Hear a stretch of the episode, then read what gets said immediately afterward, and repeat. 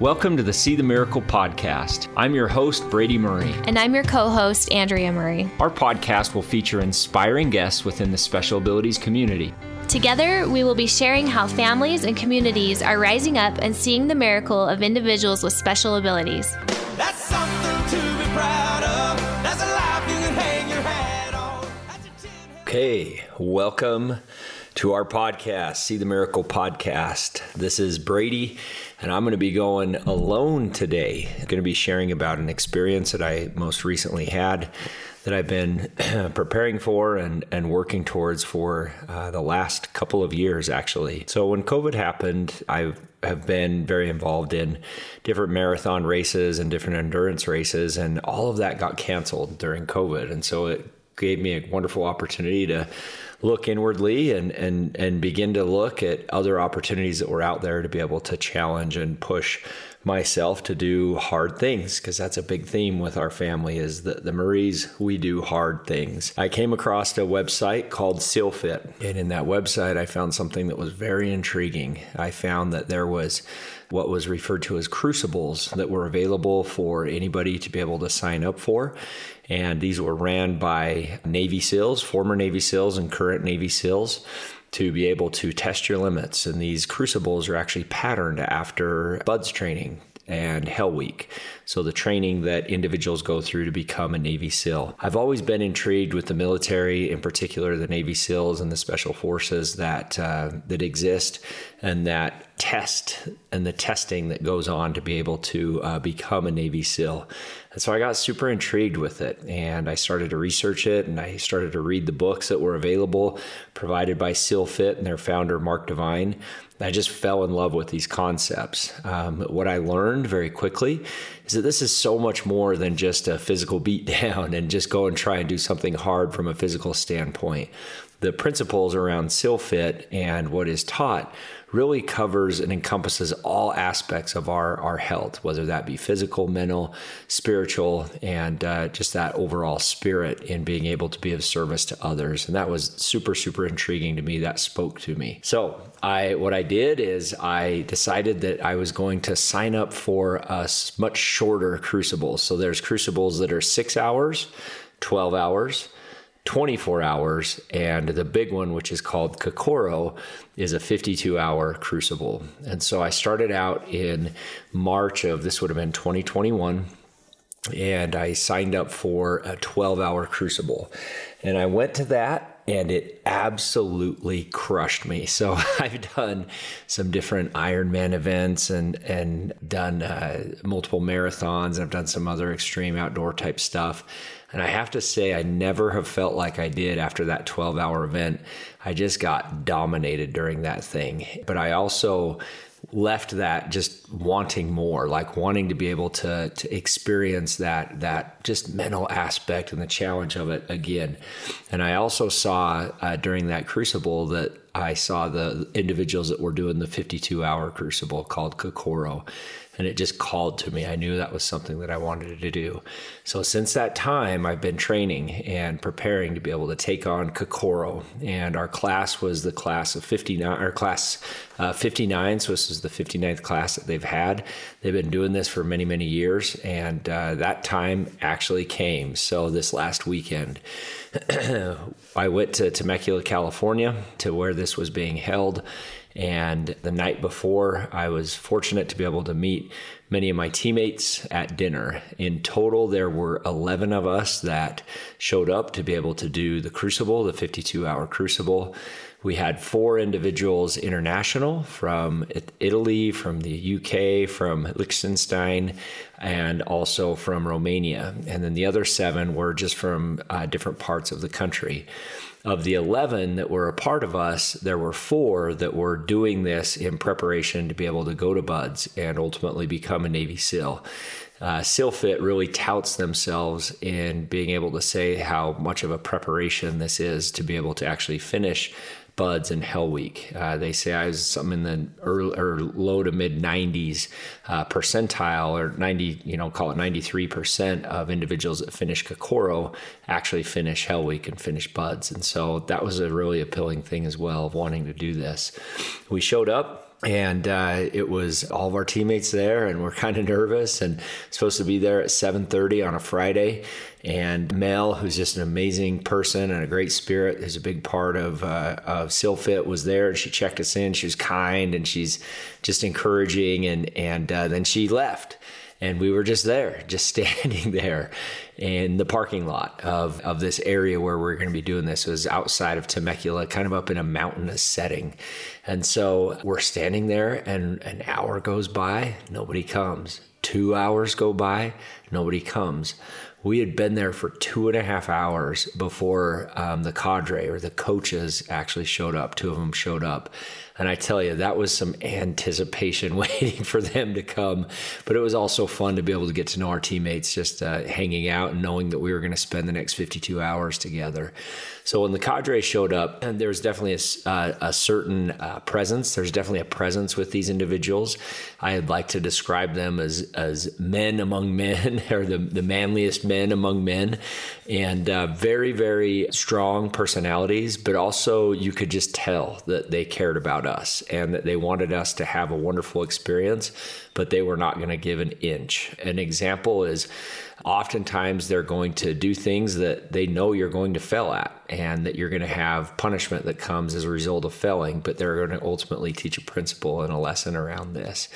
And in that initial setting of, of the orientation, we learned our first lesson. And that was do not put your hands on your hips or in your pockets or fold your arms. If you do, then you're going into the black book. And so we uh, they gave us an instruction to load our, our luggage, our gear into the back of a truck. We came running back, and one of our teammates put his, his hands on his hips. And they immediately, one of the cadre pulled out a black book and he said, All right, I've got you down. And he wrote down his name. And I'm thinking, I don't want to be in that black book. and so, because we were, uh, we weren't, we didn't follow instructions, uh, he actually had us run back over and pick up our luggage. And he said, Come with me. And we went for a little run and it was officially started. And so Andrea came down with me, and she was there in the car uh, watching this whole thing happen. And it was a it was a pretty cool experience to be able to run away from from uh, her and look back at her and and uh, know that like I knew she was going to be thinking about me. I knew she was going to be praying for me, and uh, I was looking very forward to seeing her in 52 hours and on the other side of this, uh, assuming that I was going to make it. We ran through the mountains uh, with our luggage, and uh, it was hot. It was really hot, and uh, we got to a place that we were overlooking the actual location on where we were going to be holding this event. They call this the grinder, and so it was up on a we are up on a hillside looking down into this little valley floor, and it's uh, just a kind of a flat dirt area. They have the pull up bar set up. You could see all the ice baths down there. You could see some of the other cadre there waiting for us. And we knew that that was going to be our home where we'd spend uh, the next couple of days. Coach talked to us at that time and he said, uh, Think deeply about your why. Think about why you're doing this, and you're going to need to hold on to this because you're going to go to battle. And when you run off this hill and you go down into that battlefield, know that there's no turning back and that it's going to be a grind. It's going to be very difficult, and you will have an experience that uh, will transpire over the next 52 hours that normally would take many, many years to be able to experience this to this extent. And I could just feel that energy. Like I was so fired up to be a part of this and, and so excited to be there with my teammates. So we ran down, we dumped our luggage, and immediately went to the grinder. So the grinder basically is just this dirt place that uh, you're going to be doing a lot of workout. And they say there's anytime you're on the grinder, you're always running. It's really got a sacred sense to it, and and you don't walk on the grinder. And so we lined up and Coach Divine, Mark Divine, the founder of SEALFIT, came out. Extremely inspiring man, very, very grounded man, an inspiration, an example for me, I would say. Uh, came out and he talked to us and he shared some incredible principles. And it was a, a wonderful insight that he gave. And one thing that he shared that really stood with me is just the importance of breath and being able to anchor your breath to the earth. And he said, think of it as if your breath is absolutely anchored to the core, to the center of the earth, and that it is immovable. And anytime that things get difficult, focus on your breath, focus on deep breathing and controlling that breath. If you can control your breath, you can control your destiny, was in essence his message. And at that point in time, literally all hell broke loose. And so the cadre came out, there was smoke bombs, there was yelling, there was a ton of swearing and yelling and uh, and orders from like multiple different sources and you're just trying to gauge in on like which person you are supposed to be focused on. And they're yelling like get down, get up, like on your backs, push up position, 10 push-ups go and then just like multiple, multiple different things. And then they had us go and, and we got introduced to the ice baths, which uh, were two ice baths that you go, you have to be completely immersed, submerged underneath those, and uh, they are cold. Like literally, I was getting a brain freeze when I every time I'd go into these ice baths. And so you'd go into the first one, you'd jump out, you'd go into the second one, you'd come back over. They also had the hoses out and they were just spraying us down. They had big buckets of water that they were coming up behind us when we'd be doing kind of a flutter kick and we wouldn't be seeing. A lot of times, if you're like just in the pain, you got your eyes closed at times, your mouth open, and they will dump an entire five gallon of bucket of water um, just right on your face and uh, and and just you know kind of surprise you that way. And this session was called the breakout session, and this was an opportunity to really give us a good perspective onto what the next couple of days were going to look like. And this went on for I don't know how long, an, more than a, more than an hour, uh, maybe pushing two hours, maybe not quite two hours, but it went on for quite a long time. And finally, we got done with that and that was called an evolution. And so you go through these evolutions that you don't know uh, what these challenges are going to be, and you go on and you do that over this entire duration. So the very next thing that we went and we did is they wanted us to do the physical standards test. And so in order to be able to complete Kokoro and uh, and even what they ask to to participate in is you need to be prepared to pass the physical standards test, which is you need to do 50 uh, sit ups in two minutes, 50 push ups in two minutes. Uh, so a minimum 50 push-ups 50 sit-ups and 50 air squats in a two minute period of time which doesn't sound like a lot and, it, and it's actually not a lot but after you've gone through a couple hour beat down like that, it is a little bit more. In addition to that, you need to be able to do 10 hanging pull ups without stopping, without coming off the bar. There's no time limit on that. And you also need to be able to run a mile in your boots and your your gear in under nine minutes and 30 seconds, I think is what it was. And so we went and we did that. And there was again 11 of us that were there and of the 11 that were there i believe there were seven that passed the physical standards test and so the other four, that means they've only got one more shot to be able to pass a physical standards test, which was going to be coming up later, or they were going to be dropped from the program, which was kind of a solemn moment, honestly. And that's a critical piece that became very, very clear in this organization and in this experience is that we were going to get through this as a team. And that was the only way we were going to get through this, that trying to do this alone or as an individual was not in the cards. And so we needed those teammates, and those teammates needed us.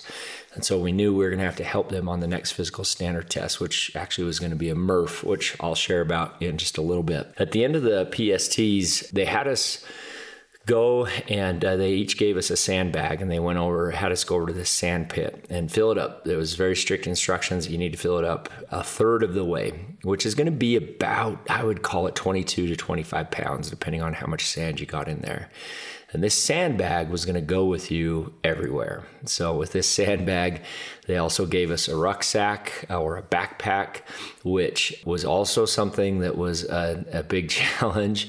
The backpacks by design are very uncomfortable.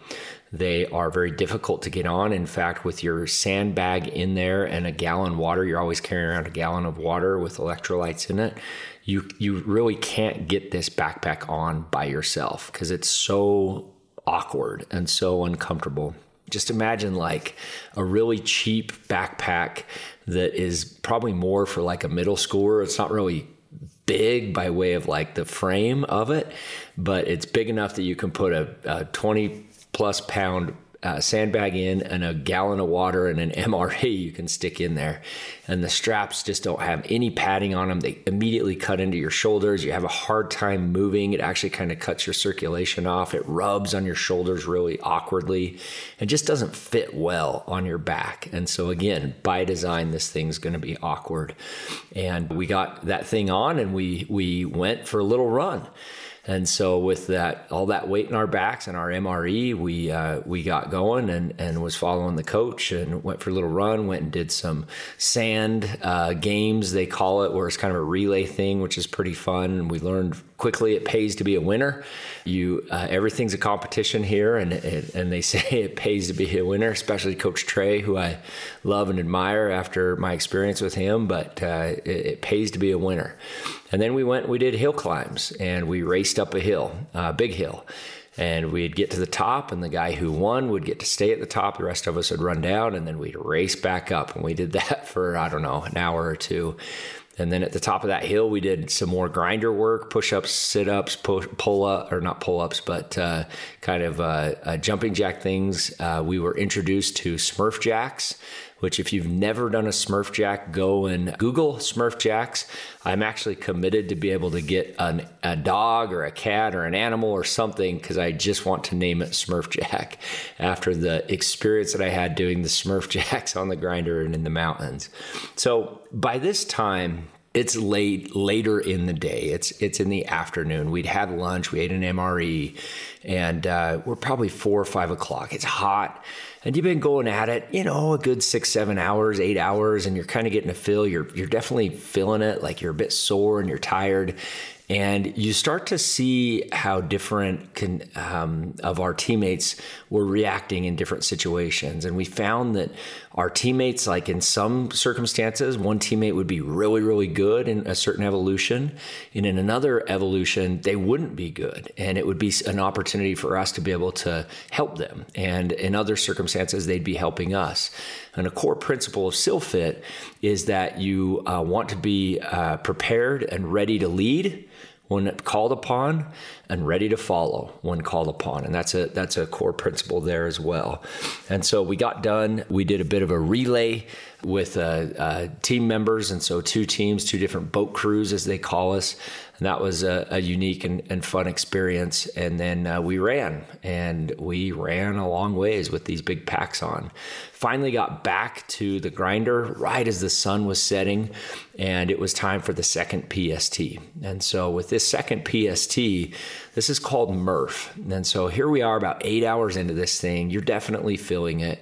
And for four of our four of our teammates, it was make or break time. Either they were going to complete the Murph in the allotted time or they were going to be kicked out and they were going to be sent home. And so we are really trying to cheer each other on.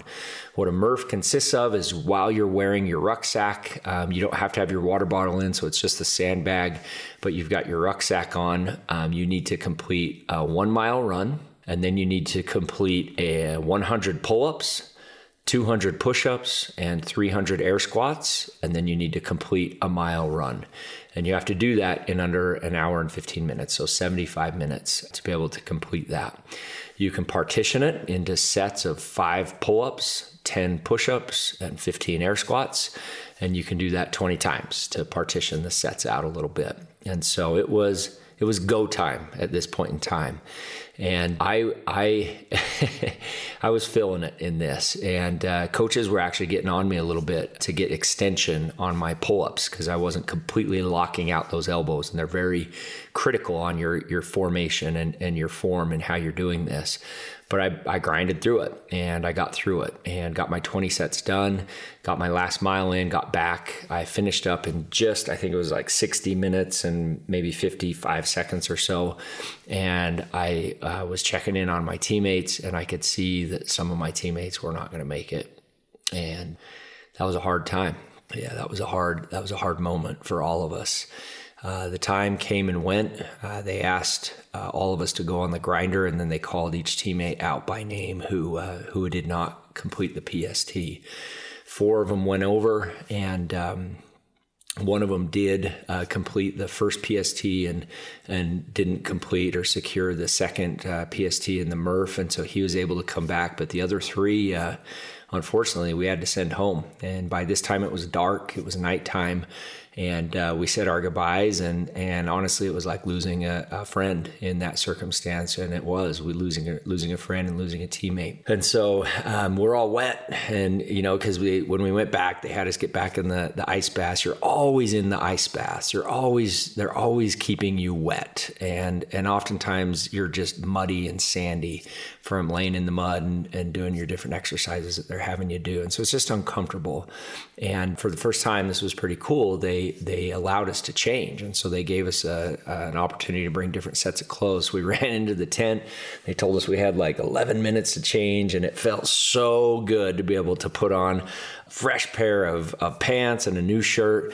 And uh, even though uh, you knew that your new socks that you're putting on are going to immediately get soaked as soon as you put them into these soaking wet boots that you've been wearing all day, it was such a relief to be able to have that kind of that reprieve. And it, it, it set a new energy. And, and something that I found through this whole thing was just that energy flow uh, would, would come in waves and you'd have just incredible highs at times and then it, you'd also have those incredible lows and it just took everything you had to be able to focus on that positive mental attitude that was a big part of what our training was was always having that positive mental attitude having that breath control and focusing on that among uh, two other principles that I'll, I'll share as we continue on. So we got done and we went out in kind of a new spirit and they had a great dinner for us some chicken kebabs and beef kebabs and, and uh, rice. And it wasn't like a barbecue type of thing where you're all just hanging out talking.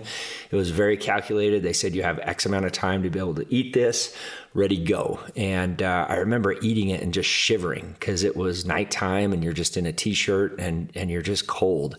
We got done with that and they said, "All right, ruck up," and we got our rucksacks on. It's probably ten o'clock at night, and we started to march. And uh, we had our MRE, our rucksack, or in our rucksack, we had our water in our rucksack as well as the the sand, and we started walking and walking and walking and hiking and going up hills and down hills and um, we're carrying a stretcher uh, was something that they wanted us to carry. I knew we'd be using that later.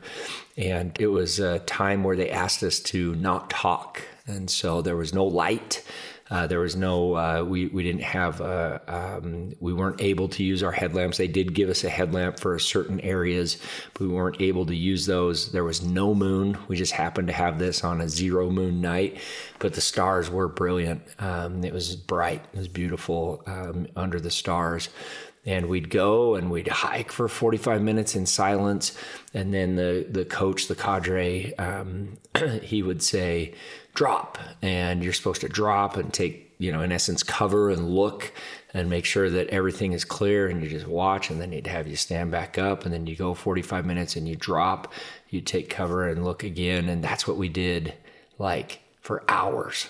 And so it got to be probably midnight maybe one o'clock and um, then they had us get the stretcher out and we started taking turns carrying one another which was difficult. Some of our teammates were bigger than others.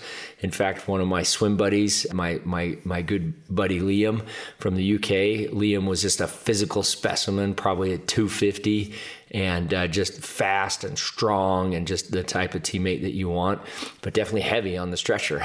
and it was fun to be able to carry him uh, around a bit that night as well. We got back, dumped the stretcher at the grinder, and immediately hit and went a different direction, more towards a, a, lake, kind of a swampy type of region is where we were heading. And we got there probably around like three, I would guess, in the morning. And by this time, you're like you're fuzzy, right? It's not physically difficult, it's uncomfortable because your back's killing you and your shoulders are killing you, but it's not like out of breath, physically difficult but it's a mental grind because you're you're tired. Um, you've been awake now for almost 24 hours. You're you're cold. Uh, you're hungry, and uh, you've got to really keep check of your mental attitude. And uh, going back to what Coach Divine said, anchor your breathing to the earth, to the center of the earth, and focus on why you are here and why you are doing this. And and that was a pretty special time it was a very special time just there with your thoughts under the stars and really anchoring in that breath and, and focusing in on the why, on why you're doing this. A lot of growth transpired in the night when you're uh, when you're quiet and you're walking through the mountains trying not to fall down. Um, we got to a place where he had us uh, take our packs off and you could see your breath at this time like it's you know in the 40s and uh, you immediately start shivering the second that you stop. And you had us all sit against one another in a circle with our backs uh, leaning against each other and believe it or not that actually created a ton of heat and that that felt great. It was like little little heater behind you a box heater going behind you and that this was you know three in the morning and he had two swim buddies come back to where he was and he said we're going to do a memorizing game. You're like holy smokes.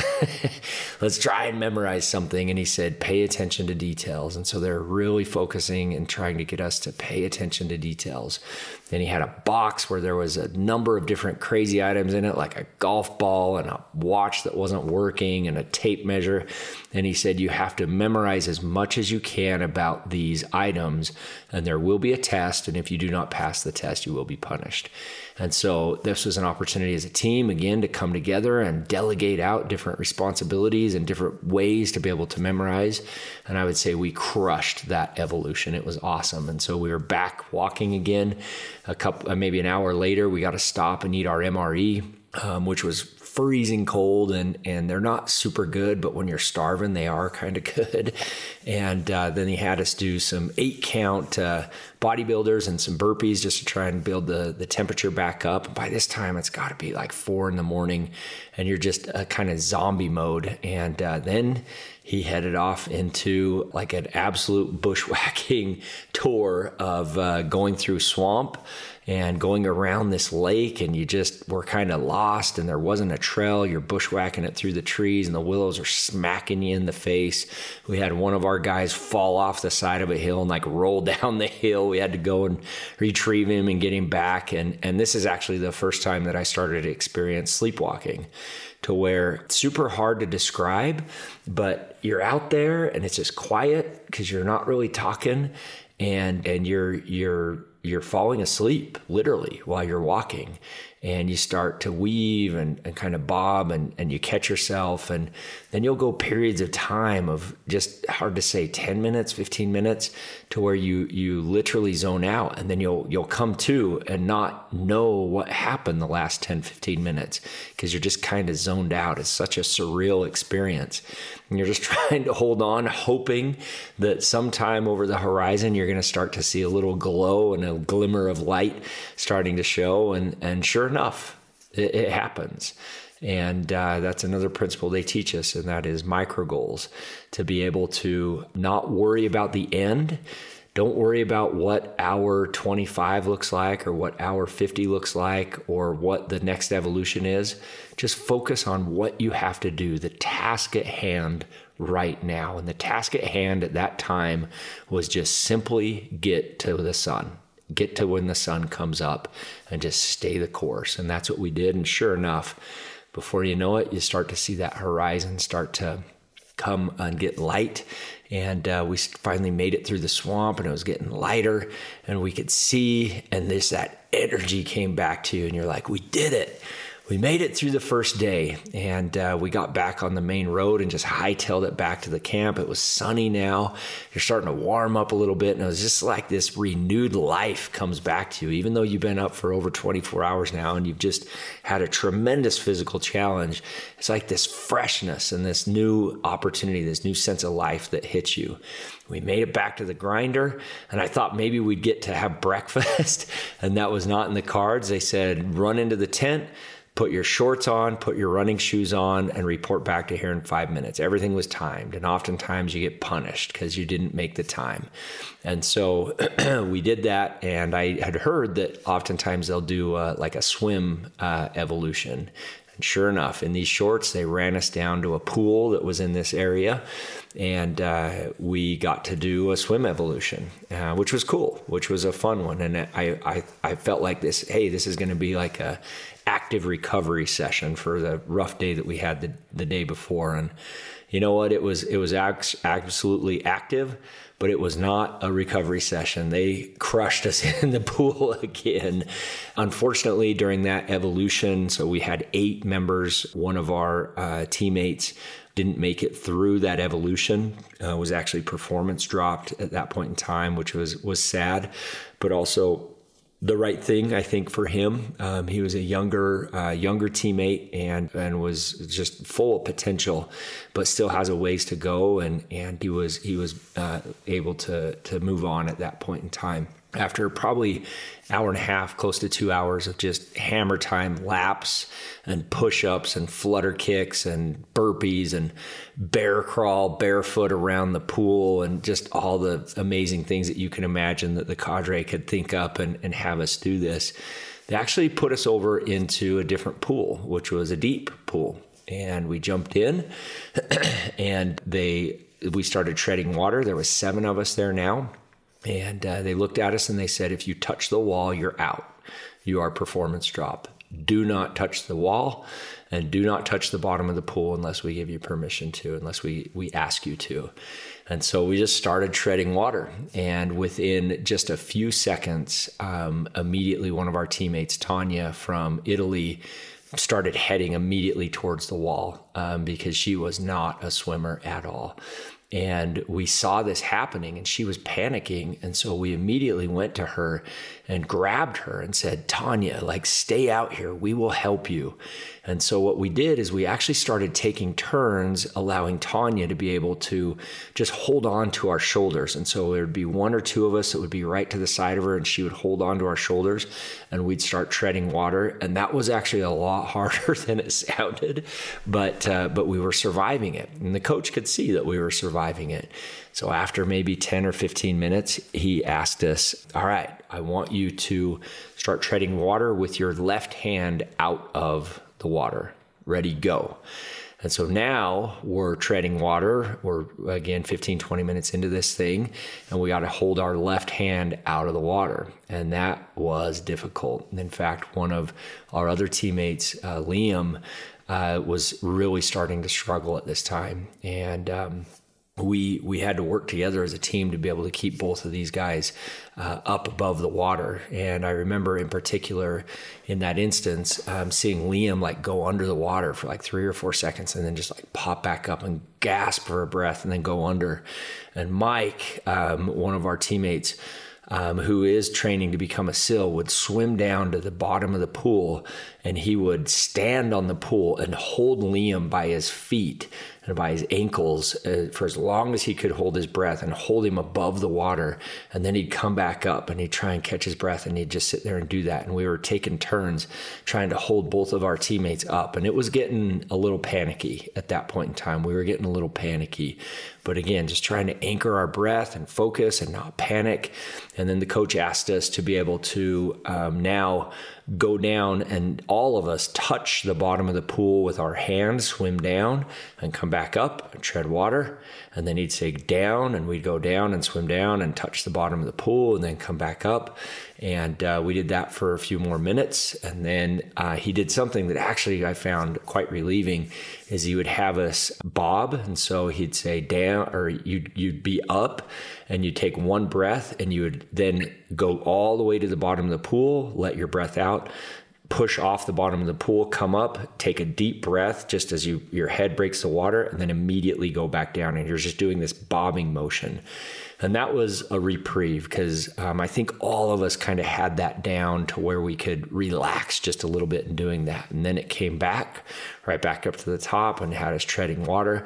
And he said, Everybody come in as tight a circle as you can possibly um, come into. And so we're like, kicking each other, trying to stay up and trying to help Tanya and Liam stay up as well. And again, this is a time when when like took extreme focus and extreme teamwork, but was also very worrisome, especially in looking at Liam because he was not doing good. And there's always a medic there, and that that medic was like on the edge of the pool, like staring at him knowing that this is getting kind of dangerous. Well, that evolution finally came to an end. The coach said, Go to the shallow end. And we go to the shallow end. And right at that time, Liam actually passes out. And we got to grab him and pull him to the side of the pool. And we got to help this big guy out of the pool. And, uh, and, and I was his swim buddy. So I'm standing there, like holding his hand, like trying to encourage him, like, Are you all right? Like, wake up, wake up. And uh, he came to, uh, but looked seriously like just completely pale and did not look good at all. Um, they asked us to leave and go back to the other pool. They left Liam with the other coaches and the and the medic there, and they went and threw us back in the other pool and started doing uh, different timed events as well. Fortunately, our teammate uh, survived that and and he was able to come back with us. It took him a good 15 20 minutes to be able to catch his breath and just just get back but this guy's tough as nails and uh, he's like i'm not quitting. I'm, I'm coming back so we got done with that and here we are saturday 25 26 hours in wondering what the next thing is and kind of feeling rejuvenated as a team like knowing that like we got through something very very difficult. And they had us go over to a grassy area there's kind of a park type area and they let us stretch which was a cool thing. They had uh, they in fact they had liam who's a, a personal trainer lead us in stretching and they gave us a giant breakfast burrito which was delicious. It was awesome. I just pounded that thing. And then we get done with that, and they said, uh, "Oh, by the way, everybody has to finish their breakfast burrito, and if you don't, you got your teammate that uh, needs to finish it for you." And so, I was definitely not wanting any more breakfast burrito, but we had to each uh, pass around some burritos and take an extra bite, or three or four, just to make sure that everybody got their stuff done. So we're all just stuffed, and uh, and it's hot now, and uh, we're kind of out in the sun. And he, he comes back to us and he said, All right, it's time to pay your debts. And he pulls out his black book. We're like, Oh crap. And so each one of us, myself included, every one of us had been caught at some point in time with our hands on our hips was the main offense to where you just you get done doing something and you're just panting and you naturally just put your hands on your hips. And every one of us had our name in that book. And he said, All right, I've calculated everything out due to the the different violations that you have, you now owe me 400 burpees. And like like up to that point, everything that they asked us to do was like, "Hoo ya, coach! Like I got this. Like we got this. Here we go." And when he said you have 400 burpees, like I, I wasn't sure how I was going to do that physically. I knew mentally I was there and was good. I was in a good place mentally. I I knew that like literally I would rather die like I would I would physically pass out or die before I allowed myself to tap out, you know, ring the bell so to speak. But I physically could not comprehend how I was going to pull off 400 burpees at that time. And he said, "You know what? I'm feeling generous. I'm going to let you do these in 20 sets or in a set of 20, do 20 burpees, and then to rest, I'm going to let you run." And uh, and so you know, who ya coach, here we go. And we do the first set of 20. And like by like 18, 19, I am dying trying to get to 20. We're all struggling with this. And uh, then we get to run. And when we started running, you're just like, this is not helping. and so you run probably about a quarter mile, maybe a third of a mile, and you come back and you do 20 more. And then you run. And then you come back and you do 20 more and then you run. And by about 80, maybe 100 in, I'm struggling. And uh, I remember out on our run after that uh, that time, I remember thinking the only way I'm going to get through this, I, I need like divine help. And I said a silent prayer in my heart. And I just said, Heavenly Father, like, I don't know how I'm going to get through this. Um, I don't want to let my teammates down. I want to be a good teammate like please help every one of us to be able to get through this thing. And uh, we kept running we came back and we just kept going and going and going. And it was getting more and more difficult. And i think the coach could see that. And so he uh, we got maybe 140 or so in and uh, and the coach said okay I'm going to give you guys an opportunity to earn some of your debt back without having to do burpees. And we're like, ah, oh, yeah, hoo-yah, coach. And he said, uh, okay, uh, I'm going to ask you a war trivia question. And if you answer it, I will knock off 25 burpees. And if you get it wrong, I'm going to add 50. And we're like, holy crap. Okay, we're ready. And he looks at us and he goes, Name the most pivotal battle in the Civil War. And we all look at each other like, I feel like we should know this. and we were all just deer in the headlights, blank stare, and just drawing a blank on this thing. And uh, and you know, I, I I tell this story, and every person I've ever told this story to is like, it's Gettysburg. And I'm like, for whatever reason, none of us put that together. And uh, we're just kind of reeling, and the coach is like, give me an answer. And somebody just yells out, Battle the Bulge. And we're like, oh. And he looks at us and he goes, Are you kidding me? That is the worst answer I've ever heard in my entire life. He said, That's not even the same war. That's World War II, you idiots. And he goes, Get out of my face, start running. And so we're thinking, We are so dead. And we run and we come back. And he goes, Because that was such a horrible answer, I'm adding 75 burpees on to what you guys need to do. We're like, no, because we knew how much it took just to get 75, and uh, now we have these other 75, and I'm I'm like I'm in a dark place, and I am just reeling. And I remember running and uh, repeating in my mind. In fact, I even asked my teammates if I could uh, repeat it back to them just to try and find some source of energy. That poem Invictus, which uh, let's see if I can remember it right now off the top of my head. It is uh, out of the night, which covers me, black as the pit from pole to pole. I take whatever gods may be for my unconquerable soul. In the fell clutch of circumstance, I have not winced nor cried aloud.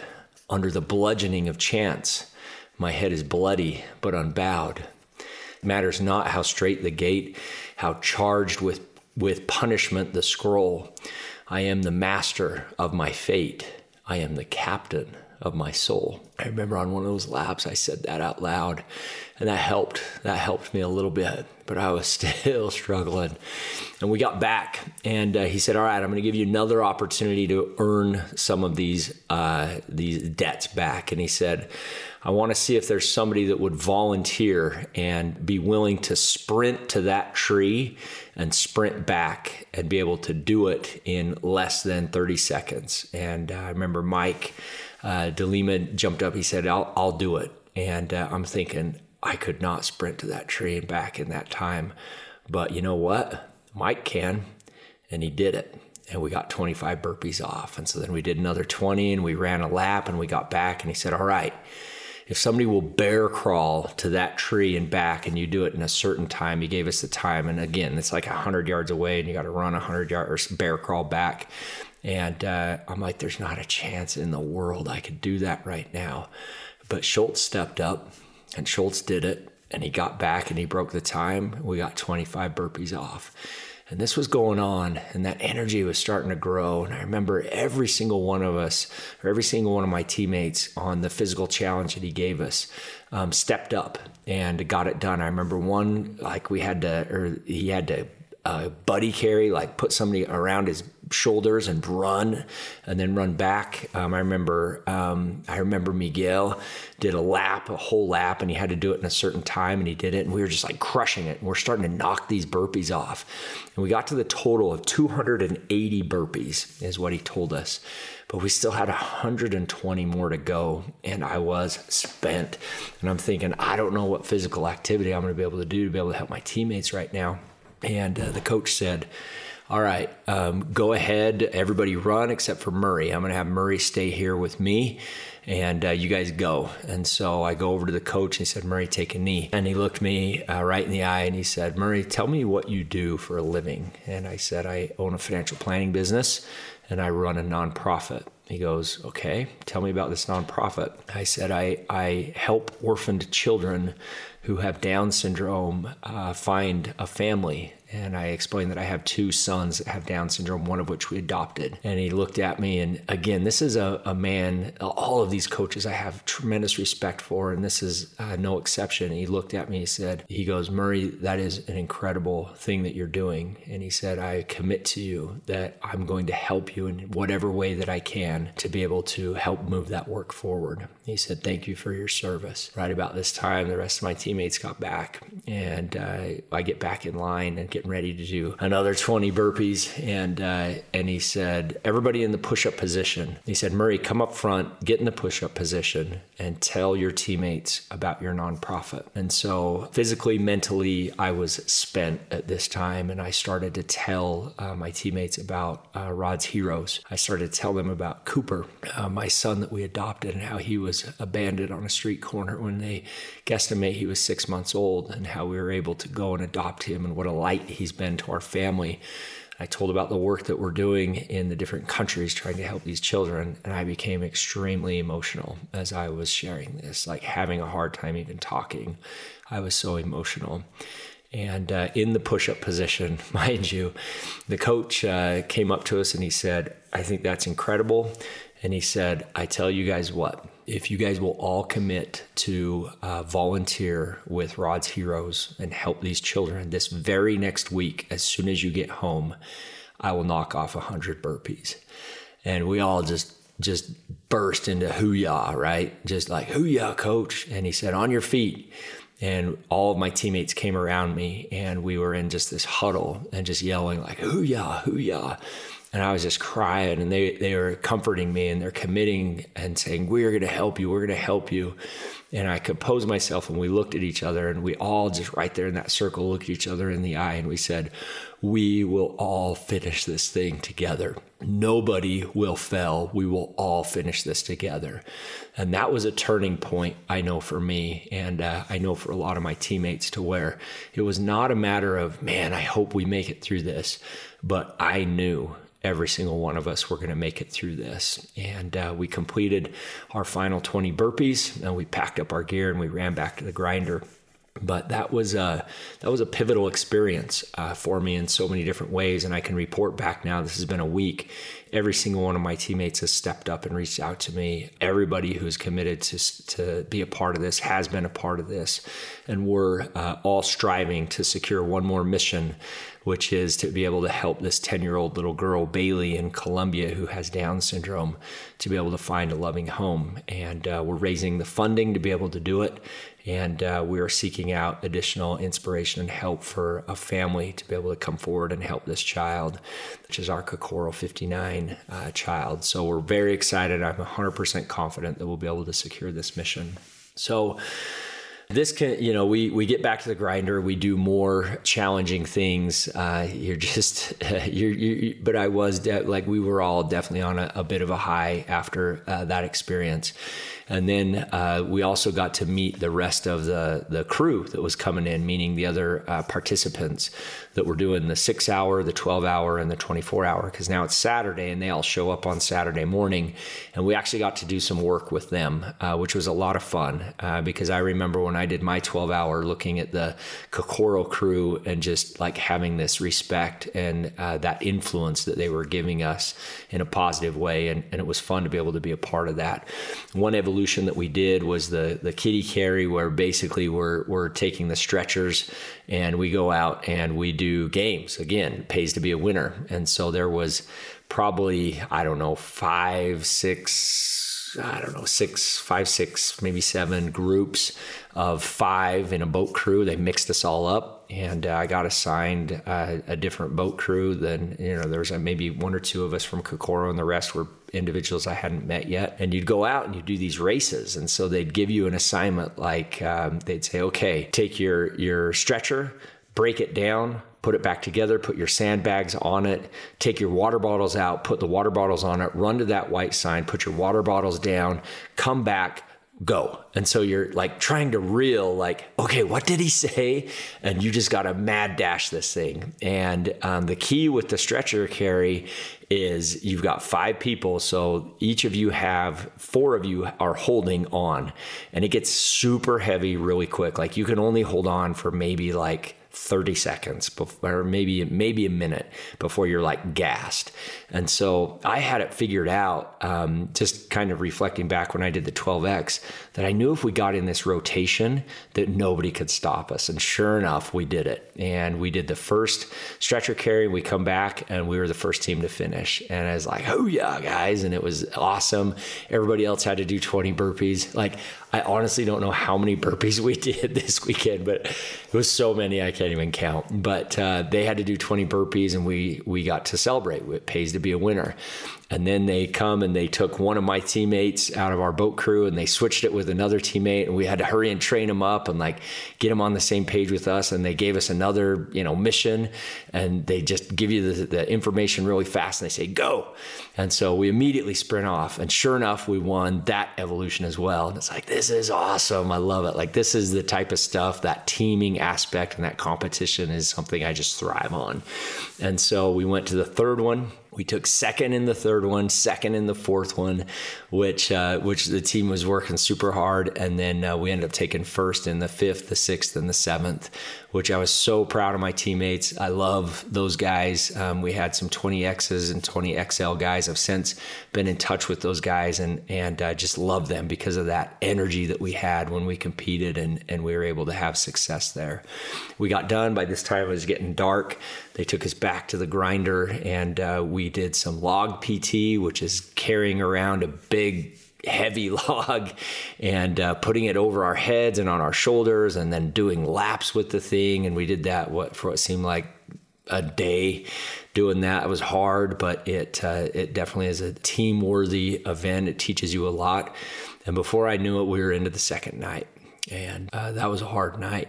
Um, they had us uh, get in uh, they had us get in a vehicle uh, because the second night was not going to be up in the hills in the mountains by Temecula, but it was actually going to be down on the ocean. And so we were driving. It was 11 o'clock at night on Saturday night. Here we are, 36 or so hours into it, and you're just in this warm car, which was way nice. And you're all just sitting there, and uh, and they say don't sleep. And so you're like doing your best not to sleep, and you're doing your best to try and help your teammate. And I remember something that they said. They said, whenever you're struggling, stop looking inwardly. Don't look inside at what you're struggling with and what your challenges are. They said, look to your left, look to your right, and find somebody you can give encouragement to. And as crazy as it sounds, this was like the exact perfect time to do that because you look to the guy on your left who's struggling just as much as you are to be able to stay awake, and you look to the guy on the right who's struggling just as much, and you just help each other and you find a way to be able to work through that and it was about almost an hour drive. So we got to the beach at about 11:30, I'd say. So we left at 10:30, and we went and we did uh, some different games. Everything is again a competition to where you break up in boat crews and you got to summit or climb up one of the lifeguard towers, but you can't use the ladder. You got to find a different way to get up there and help each other get up there.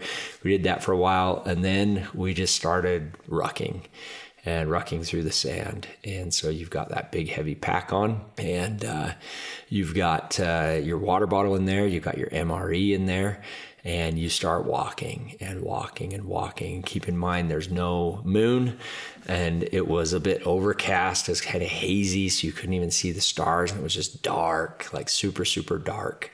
And uh, we walked and walked and walked. And every time we came to a set of stairs, because in that Southern California coast, it's kind of a bluff and there's different resorts and things. And there's always a staircase that takes you up to the top of the stairs to the resort. And, uh, and again, you can't talk, nobody's really talking and uh, you go up it and then you come down sometimes they'd make you go up again and come back down and every time we found a set of stairs we had to hike our, our rear ends up those stairs and back.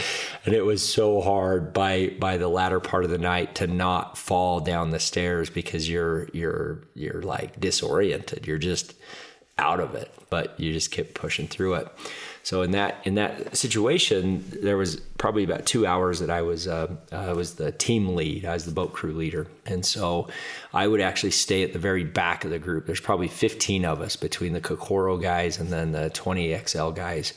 I would stay at the very back, and I always wanted to make sure that my soldiers and, and my teammates were ahead of me. And as I was walking, again, you're just quiet and you're just trying to stay awake. And I swear I could just feel like somebody was right behind me and i like literally had to multiple times turn around and and look back and uh, and see who was behind me because everybody was supposed to be in front of me and every time i looked back there was nobody there. And i just kept doing that for hours just i could just feel like there was somebody behind me and i kept looking back and i couldn't see anybody and it was just such a surreal thing and uh, fast forward now to uh, to reflecting back on the experience and uh, and having my wits about me, I, I remember clearly praying before this experience that I would have the divine help of those unseen angels, those those uh, guardian angels, those ministering angels to help me through this in my time of need. And that was a time of need, no question, that second night, because that was a long, long night. And uh, I know that myself and our, our teammates were definitely receiving assistance from uh, those who we could not see. And uh, that was a pretty special and a very sacred experience. Um, we got towards the latter part of the night, and uh, we had heard that they have you get in the ocean and do surf torture and it's again freezing cold, and that ocean was just big and intimidating, and uh, it was loud. And in fact, uh, I remember before we went to the ocean, I remember my my swim buddy um, Liam was really struggling and saying, "I'm I'm like I'm scared of the water." Uh, after nearly drowning, and uh, he said, "I'm scared of the ocean." And by this time, we were in a threesome, and uh, my main man Schultz was in our swim buddy, was a swim buddy as well. So there was three of us, and we looked at Liam and we said, "We will not let you anything happen. We will be there 100%. We need you, man," because he was like our anchor on our on our uh, log, and we had made a commitment. We were all going to be in this together. So all during that night, that was just kind of in the back of our minds, like, "Oh man, we're going to have to get in that water." And we get to the end and it's dark and, and they have us do like this little mind game thing where we have to stack a certain number of rocks in a certain order which is impossible to do when you are super sleep deprived. I remember looking down and like not being able to comprehend what they were asking us to do and it was something as simple as like stack four rocks you know, five piles of four rocks and one pile of three rocks and two piles of six rocks or something like that. And it's like, that is impossible. You might as well ask us to build a space rocket and go to the moon because we're not going to figure that out. And finally, we worked together as a team and, and like we kind of got our senses and we got that done. And we were looking down for so long at that time that when we stood up and looked around us, it was like somebody turned on a light. Like literally, it was morning and and we're like we we can see. And it's it's morning and we're like all in shock and we're like we did it. We made it through the night. And i remember thinking like maybe we won't have to get in the ocean. And so we uh, we go a little bit further and there's our vehicles and they're right there and it's light and we did it. And they say all right go get in the vehicles. And we're thinking we don't have to get in the ocean.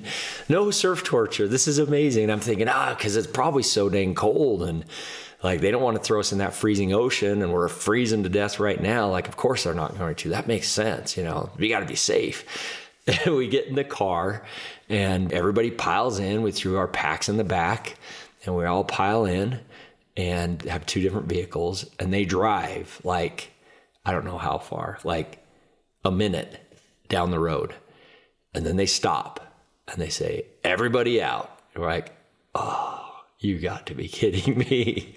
we thought we were going to miss it, but nope, we didn't. And they said, everybody in the ocean don't have a ounce or any thread of clothing that is dry when you come back you got 30 seconds go and so we go sprinting in there and actually like as we were running to the ocean it was pretty cool. Like I was actually really glad we got to do that at that point in time because you know, how do you not go to Navy SEAL training and get in the ocean? So we jump in, and believe it or not, the ocean felt warm because we were so cold. It was kind of a relief. And we come back, and they have us get sugar cookie, which means you cover every ounce of your body, including your face and your neck and like your head and everything in sand and then you look they look at you for inspection to see how you did.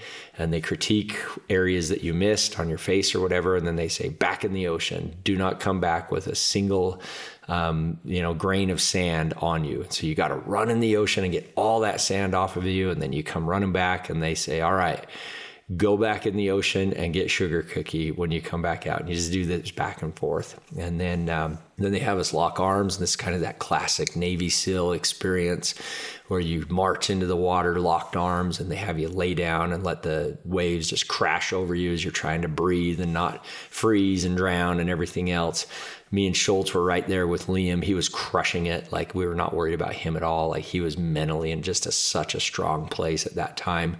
And then they have us turn around where the waves are crashing over the backs of us. So we can't see when they're coming. And you just kind of have to guess and, and hold your breath when it hits on you. And then they say, uh, all of you need to choose a song. So you all need to decide a song to sing. And if you sing it well enough, I'll let you get out.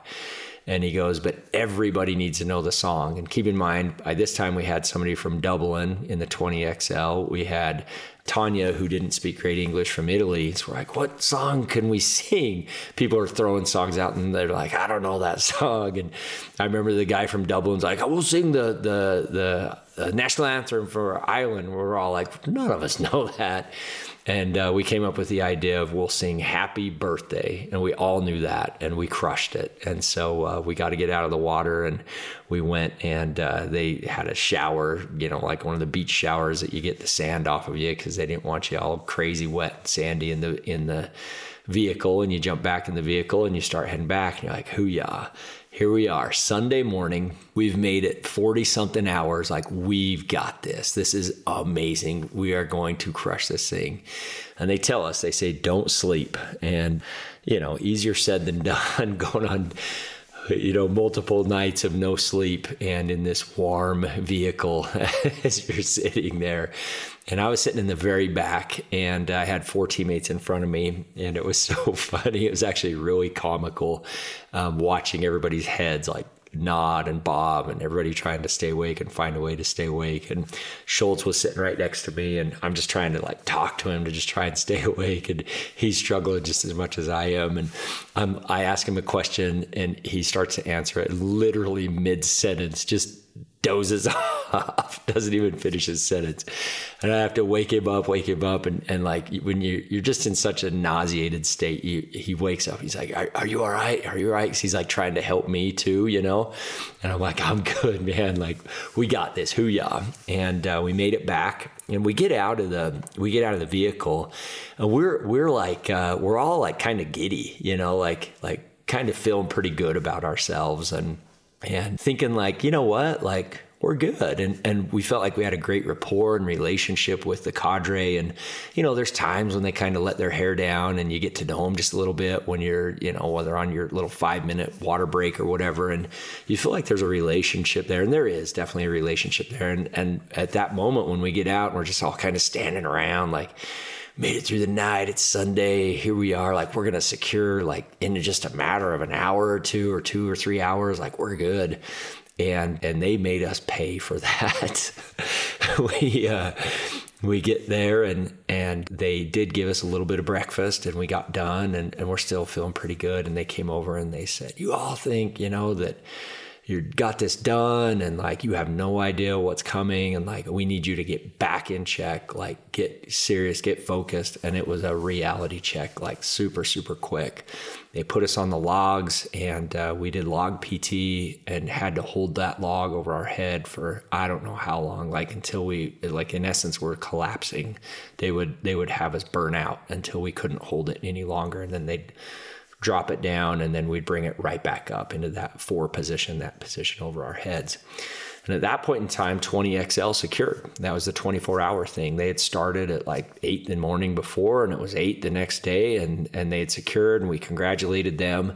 And I'm thinking, we've only got like you know, go until noon. You know, we can do this three, four hours. And uh, we went and did more log PT with the Kokoro crew. There was seven of us left, and then we uh, we I don't remember what else they had us do, but like we were making it through it, you know. And uh, I'm thinking that like we're going to coast into the end of this thing, and we uh, have just such a super cool experience at this time. It's like 10 o'clock, only two hours to go. We didn't know that, but it's like this is winding down. And they said, everybody get your sandbag and follow me. And what we did is we followed our coach up the hill, and he took us right back to that place where we started when we were running into the grinder, when we had our bags. Remember when we first started and we carried our bags and we got to that place where he said, This is a defining moment for you. And when we were looking down on the grinder, and he said, You're going to battle and you've got to you've got to decide what your why is. And here we are. That was on Friday. Here we are. It was Sunday morning and we're back at that place. And that was a cool experience we all had our our uh, sandbags that we've been carrying around this entire experience. We are holding it um, against our chest in the in the chest carry, and he had us stand at attention, and he asked all of us to close our eyes, and uh, and he started talking to us again about our why. And he shared with us just some great insights and, and some really reflective moments. And the one thing that I remember the most about it is he said, In life, all of you are carrying around weight that you don't have to. And this is an opportunity to be able to let that go. And he told us that we are whole, that we are good enough, and that we are doing well. And those words that Coach Thompson shared with us then, um, there was a lot of weight that I let go at that time. And uh, they said, continue to keep your eyes closed. And what we're going to do is we're going to come to each one of you and we're going to cut your sandbag and we're going to have you leave all of this weight that you've been carrying around on your back in your rucksack. And we're going to have you dump this out. And uh, I remember dumping that weight out, all that sand right there. And with that, I let a lot of stuff go, which is a pretty, uh, pretty special time. And I thought, like, this is it like this is how they're going to secure us like they're going to we're going to get done and they're going to tell us Kokoro 59 you're secured like you got this and uh, we get done and everybody's kind of emotional and excited and feeling good like we got this we did it. But they don't say anything. They say go back to the grinder.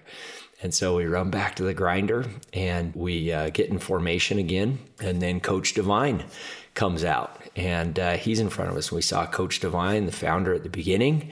And now we get to see him at the end and and he uh, goes through some yoga stretches some kokoro stretches with us and he starts sharing additional principles. And i'm thinking oh yeah like this is how this is going to end. Like this totally makes sense. Exactly how it began with coach Divine sharing principles and and teaching us and, and sharing his insights. And we're listening and everything's just great and we're stretching and and uh, and it's not ending. Uh, and he keeps going.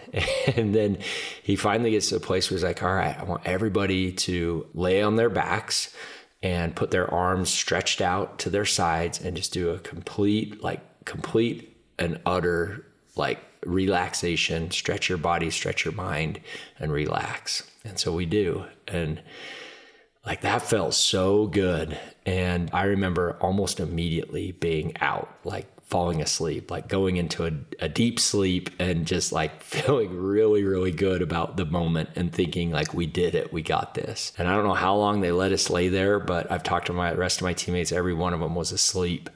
And then out of nowhere, just like when we started, I hear the sirens, I hear the cadre running towards us, yelling the smoke bombs, the smoke sticks were back in our faces. Water was blaring. They had this crazy, weird song playing, just like pounding it in our faces. And before we knew it, we were 100% in full on breakout mode and, uh, and just getting our butts kicked like you wouldn't believe.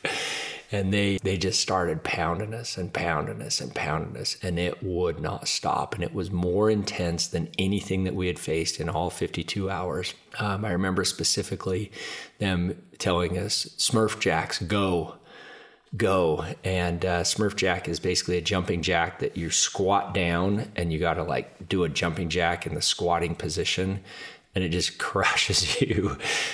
we uh, we're in a deep, you know, we're in a dark place all of a sudden. And I remember those thoughts coming to my mind: look to your left, look to your right, and uh, and help your teammates and uh, don't worry about the pain that you're feeling. And I did that. And I, when I would look, I'd see my teammates looking at me too, and that energized us. Like, "Who, yeah, we got this." We made it through that grinder, and they immediately put us on the logs again, and uh, had us start doing the log PT up, down, you know, on the, you know, shoulder carry or uh, carrying on our chest and carrying that around and holding it over our heads and just crushing us. But by this time, like we knew that we just had to secure this last evolution and we were going to be done. And we were just rallying one another and, and there was extremely high energy. The entire cadre was there. All of the coaches all the support crew was there. They were cheering us on. Extremely high energy. Coach Divine was actually the run, the one running the log pt and just like that they had us go to the to the position where we put the log on the ground and we stood at attention and he said kokoro 59 you are secured. And all seven of us finished that we uh, had made the commitment to uh, in that moment earlier in the burpee session uh, we all finished and uh, we immediately came together in a circle and we put our arms around each other and we're just yelling hoo-yah hoo-yah and we took a moment as well to have a moment of silence for our four uh, team members that were not able to secure with us. We remember them and we're thankful for them. We encourage them. We want them to come back. And then uh, we did a, uh, some other hoo-yah cheers for the coaches and uh, they they gave us a, a, hat with the the Kokoro SEALFIT patch on it, which is super cool, and our coin. We all got to shake their hands, give them a big hug, and again, I just can't say enough about the cadre and what men they are and then uh, and then I look behind me, and uh, and Andrea was there. I had no idea, uh, but she got to see that last uh, that last uh, breakout session, and I got to go give her a big hug, and and um, and that was a pretty cool moment too. Uh, to be able to remember seeing her as I ran off on that Friday morning, and then to be able to have that secure on a Sunday at about twelve thirty uh, being there with her and knew that uh, that we'd completed that. And so uh, that's that's my Kokoro experience. Um, and in looking back at it now, reflecting over the last week, the overwhelming feelings um, that I've had is. I just I just want to help my teammates, and I'm not just referencing just my my Kokoro teammates, but all my teammates, my teammates being my family, my children, my coworkers, my neighbors, my individuals in my church congregation, etc. Like just this overwhelming desire to want to be a great teammate and be ready to lead and be ready to follow uh, is a huge, huge focus. Ironically enough, uh, I never thought I would want to go back after having secured. I, I thought this was a one and done thing but I 100% want to go back. And how I want to do this is I want to get whoever it is that wants to go and do this, and I want to help them, and I want to help them train. I want to train with them. And I want to get as many people as I can that have a desire to go and take this on, and like together we'll go back and we'll go back and secure this thing again because I feel like there's a lot of lessons still that I get to learn and that I hope to be able to learn uh, from getting to put ourselves in in um, in that position. And so um, you've you've probably all heard me reference my why. Why in the world would somebody do this? And uh, that why has evolved and and and uh, developed and be became more mature, I would say, over these uh, last hours and months or uh, hours and days uh, since I secured. But at the end of the day, my why is ultimately I want to master myself and become the best self that I can be. And then I want to serve others. And I know by mastering myself, and becoming the best version of myself that I can be, that I can be the best service to other individuals. I believe with all my heart that we are all temporary stewards of those resources that we've been entrusted with. And when I say resources, I mean our time, our talents, and everything else with which we've been entrusted. And that someday we will get to look back over our life and give an accounting as to what we've done with those resources. I envision that day to be the end of my life in my 80s. I envision that to be somewhere up in Alaska on the banks of the Kenai River with my family, my children, my grandchildren, and probably even some great grandchildren out fishing, catching salmon, and me just sitting on the deck looking at them and uh, reflecting back over the time that I've been entrusted. And I really want to make the most of every single day that I can uh, leading up to that moment. So I know that I lived the life that I was supposed to live, that I sang the song that I was supposed to live, with that core purpose being to master myself so that I can be of service to others. And that's that's our podcast session. I uh, apologize. This is the longest podcast that we've done, but uh, I would put that out there that if anybody does have a desire to learn more about uh, and about Kokoro, whether that's the actual 52 hour experience or those a uh, little bit shorter duration but still incredibly powerful experiences, I would love to talk with you about that and share any insight I can to be able to help you to prepare for this experience. Um, you can shoot me an email, me up on Instagram or Facebook, and uh, love to be able to chat with you. But thanks again for all your support. Thanks for listening to the See the Miracle podcast. Until next time, hooyah. Said, let me tell you right now. That's something to be proud of.